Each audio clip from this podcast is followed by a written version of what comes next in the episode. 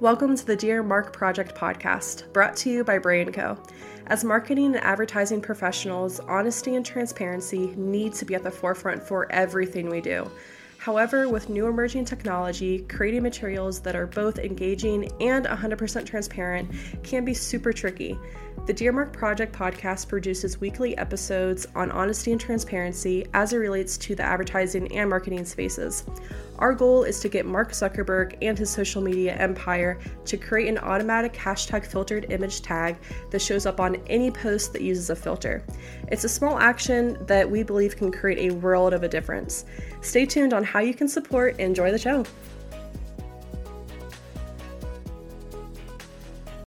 When it comes to advertisements and social media, what are a few of the biggest issues that you've personally seen as it pertains to men's mental health, self worth, and confidence? Mm.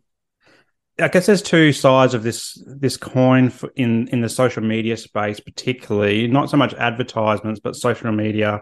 Is you have a, a lot of toxic masculinity that comes out in in social media posts from different people it's around the the hyper masculine way to be a man, um, and what that does is, I guess it it causes a lot of men who don't, I guess, align with hyper masculinity, who might have a sensitive or more vulnerable side. Maybe they're experiencing mental health issues that they feel like it it it shames them into the way that they're feeling and and causes them to look inwards and and not seek help and not talk about things because you know, often when they when people do, you know, put things out in social media, there can be a lot of comments back and a lot of things saying, "Oh, you're not a man. You need to harden up. Stop being such a girl. Stop being gay, etc., etc." And it really perpetrates this, or it doesn't really perpetrate it, but it just it keeps guys in boxes. And then on the other side of the coin is is people like me and, and the, the guys that I follow who are actively trying to break that down and break down the stigma and shame associated with mental health issues and disability as well by being vulnerable on social media, by showing that it's okay to be not okay, um, and that you can share a story and still, you know, receive love and support from all those around you. And, and in fact, sharing your stories is actually a really valuable thing to do for guys. Um, and the more that we can share it, the more we can break down the shame and stigma associated with living with mental illness um, or disability. And I think that's where we really need to focus and, and go and and show showcase the profiles on online, whether it's Insta, Facebook, TikTok. TikTok is pretty brutal. There's a, there's a lot of keyboard warriors on TikTok, um, even on YouTube as well. And so trying to break that down the challenging part of that is is what I've come across is bots and and what you think is a human being is someone who is not real. Is just someone who's trying to bring you down or force you into a dialogue which I assume is some sort of way of phishing for information or or, or, or links or something like that uh, which can be really challenging when you're managing a social media profile. Like is are you talking to a real person or are you talking to a bot um, and that's something that I think is is really challenging in this space. But from an advertising perspective, um, I see a lot of information in the men's space around suicide, around depression, um, a little bit about anxiety, but not so much around any other mental illness as well. And you know, I've got the DSM five behind me, which is like oh, on a thousand pages of mental illness information but we seem to focus on these three or four key issues and uh, and to a lesser extent uh, family and domestic violence. But for someone like me who lives with obsessive compulsive disorder which is a pretty significant anxiety condition um, i'd love to see more diversity in what you know different businesses or charities or even or even governments as well are sharing around mental illness because when we focus just on depression, anxiety, suicide, and domestic violence, it leaves everybody else out because I feel like you know I'm not being spoken about, I'm not being talked about, and I think particularly for OCD, it's such a misunderstood condition, and it's often trivialized as well that you know people see it as more more of a personality trait. You might you might be with a group of friends or at a work thing, and I, this has happened to me over my 15 year career. Is people saying in, in a PowerPoint presentation, oh, my OCD is so bad because this PowerPoint doesn't have a full stop at the end of this sentence. But if they actually knew what it was like to live with OCD, then they might not say these things anymore. And I think the the the more we can advertise the diversity of mental illness um, and disability as well, I think the more awareness we can bring to the community and also help those who don't live with the mate, you know depression anxiety. I mean i live with those as well but you know help those who don't experience those those symptoms or conditions to go oh you know someone's talking about my condition. It's okay for me to live with this and it's okay for me to seek help and it's okay for me to talk about it. And so that's what i do in my instagram and, and facebook and, and my podcast as well is i share the diversity as well. It's not just about depression or anxiety. It's not just about family domestic violence or suicide it's a, a, a lot about OCD because I feel like that needs to be spoken about. But I bring in people from all walks of life, you know, different disabilities as well, just to talk about their story and, and bring light to the, I guess, the diversity that's inside our minds as well. Yeah, and I like that you brought up like that inclusive approach because I feel like no, no matter what advertisement you're putting out or what you're putting out on your social media, is that you're trying to be inclusive, right? So being inclusive of those, you know, mental health conditions is extremely important. And I also like that you touched on the toxic or hyper masculinity and especially how that relates to social media and advertisements. So can you provide like a couple of examples, um, especially for people that are in the advertising industry? Um, like what can they stay away from if they're not trying to portray that toxic masculinity? Yeah. I've seen a lot on Instagram because I've always been interested in men's groups, and I'm, I'm keen to explore men's groups in, as part of my business as well. And you know, I spend a lot of time on Instagram. That's my main platform that I, I work with, and you see a lot of videos of guys basically in circles. Maybe they've got their tops off, and they're just screaming at each other's faces like this. And the whole idea is that they're meant to get primal. They're meant to get back to their their masculinity but what this does is it, it, it just perpetrates that masculinity is something that's strong. It's something that is in your face. It's something that's, you know, I guess comes down from this concept of traditional patriarchy where the guy is the the the leader, the guy is the one in charge, the guy is the one who's strong and, and he's he's going to, you know, save everybody, you know, all these types of things. And when you're not those, that type of guy, like I'm not the kind of guy that would want to scream in someone's face. In fact, that would invoke a flight response in me, not a fight response. Um, you know, I'm not the guy that watches boxing or mixed martial arts or um, things like that. Like I watch, you know, I watch sports and stuff like that, but it's not the hyper masculine stuff. So I don't identify with that stuff. So if you're looking at advertising towards men and you want to stay away from that, it's about just showing guys in everyday life, actually it's the guy that goes to work, it's the dad, it's the husband, it's the partner, it's the son, just doing everyday things. And you know, I was, I was watching, I was doing some uh, professional development the other day, and it was a great little uh, video on there of just a guy trying to navigate like losing his job and trying to be a dad at the same time and and the feelings and and emotions that came up that so if you can capture that type of stuff and then capture the guys that are, working through that, actively working through that, but in a more of a normal. I, I hate using the word normal because what is normal these days? But if you can perpetrate more normalcy instead of hyper masculinity, which not many guys identify with, or in fact, many guys are trying to work walk away from in, in the kind of therapy that I do. I think you're going to go a long way to to capturing the guy's attention that you actually want to capture. Um, and and there's a place for the hypermasculinity. There's a place, you know, because we're not all the same kind of people. We're not from the same DNA. So that screaming in, in front of you know in, into each other's faces might work for some guys, and that's might might be what they need to break free from whatever challenges that they're breaking free.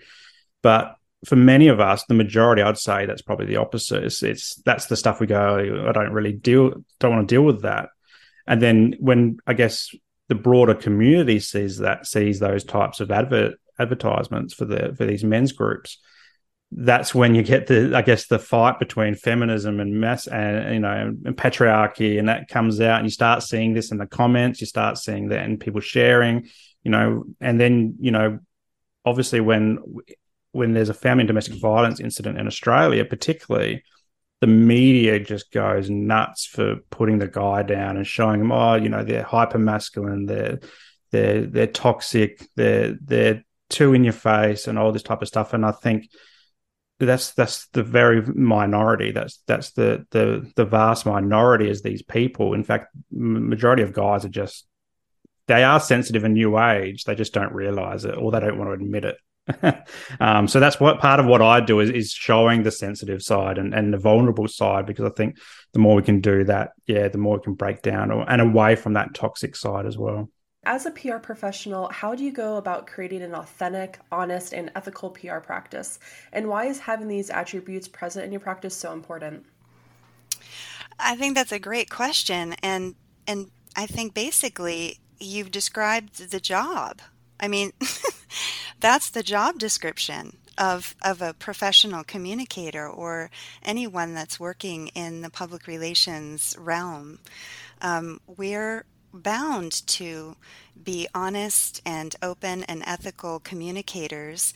And those of us who are, like myself, who are members of PRSA, the Public Relations Society of America, and or are accredited, like myself, we um, authorize the Public Relations Society of America Code of Ethics, um, which which you know that's the you know sort of the core essence of the code of ethics is to always make sure that we are communicating openly honestly and ethically um, that we are act and that we are always acting in the best interests of the public good mm-hmm.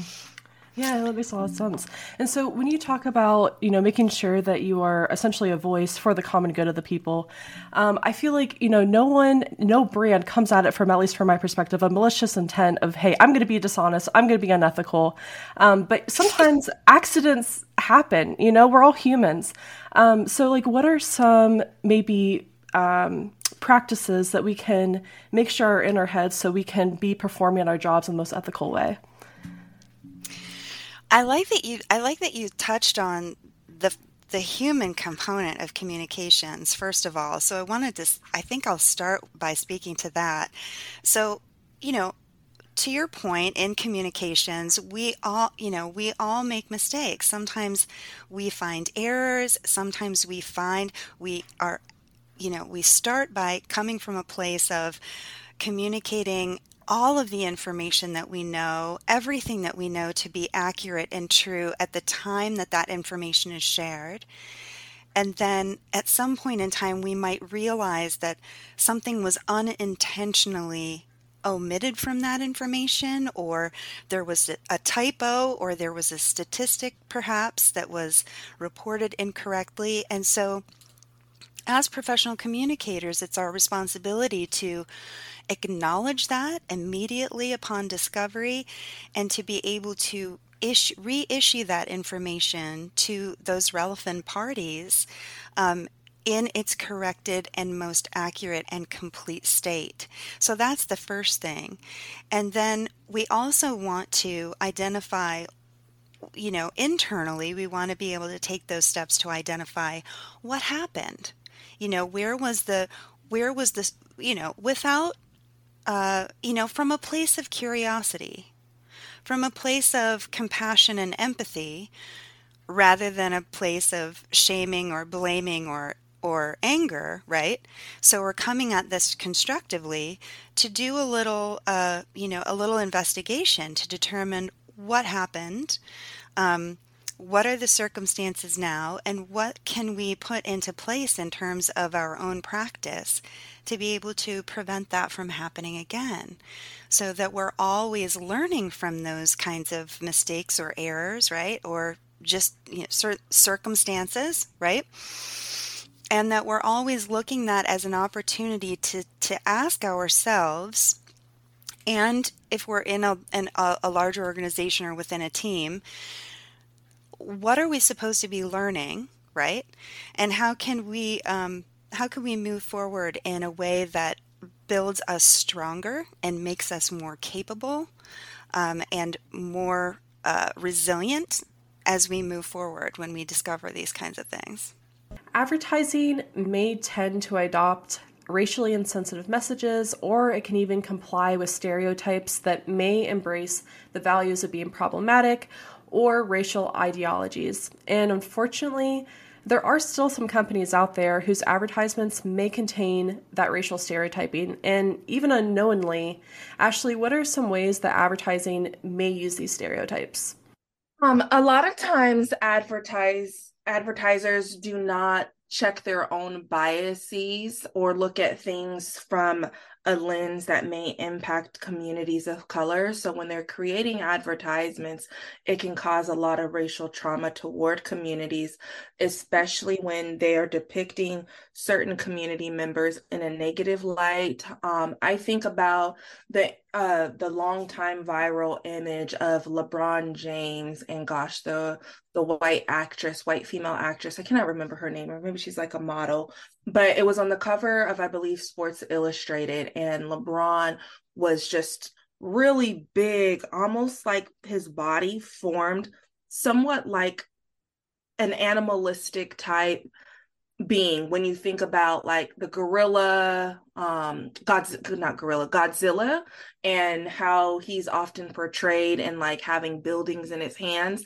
the picture was done pretty the same with lebron james and then this white female who was in that graphic and just the way that they enlarged his character and then they made the white female very much small. So that was a negative portrayal that i think an advertised not i think i know the advertiser did not look at how that could actually be construed and extremely harmful harmful and continue to perpetuate this idea that black men are just big and like um overbearing especially when it comes to white women.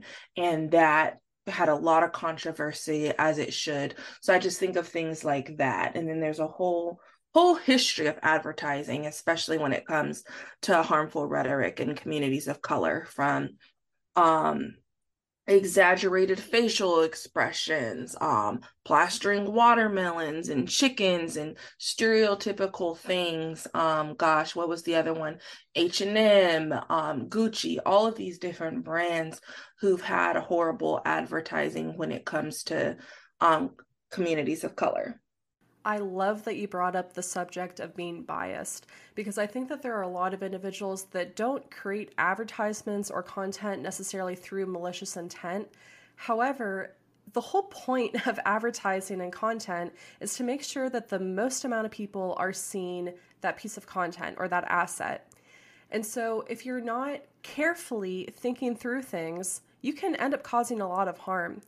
So I'm really curious to get your perspective. How do you think that individuals and companies, how can they make sure that they aren't creating ads through a bias lens? I think they need to be practicing from an anti-oppressive lens. Um, they need to ensure that they're being anti-racist. They need to have some sort of diversity, equity, and inclusion training. Um, I think that it's important that they bring in diverse individuals who can actually help them with their advertising and also ensuring that those individuals ascribe to the cultural ner- norms of the community in which they're representing. And I say this because oftentimes we will fill a position with a black or brown body, but those individuals still ascribe to white supremacy. So then, you know, just because you have a black or brown person or, you know, LGBTQ or whatever marginalized community they're from, if they still ascribe to the harmful norms of, of, of an op- oppressor, then it's really not doing anything when it comes to diversity. Um, I think about Tom Burrell and I'm not sure if you're familiar with him. He's the author of Brainwashed. It's a phenomenal book um, about challenging the myth of Black inferiority. He was an actual, uh, what do you call it, like an advertiser. He had a marketing company. He had one of the first Black marketing companies and he really looked at advertising and racial bias within advertising the same conversations that we're having and it's it's really prof- profound the things that he has in his book it like goes back to the 1619 1619 and looks at different advertising and how that started being harmful for communities of color Thanks for listening. To learn more about how to make social media a more honest and empowering place to be, follow us on Instagram at the Dear Mark Project and visit our website, dearmark.co. Stay tuned every week for a new episode. Thanks again for tuning in.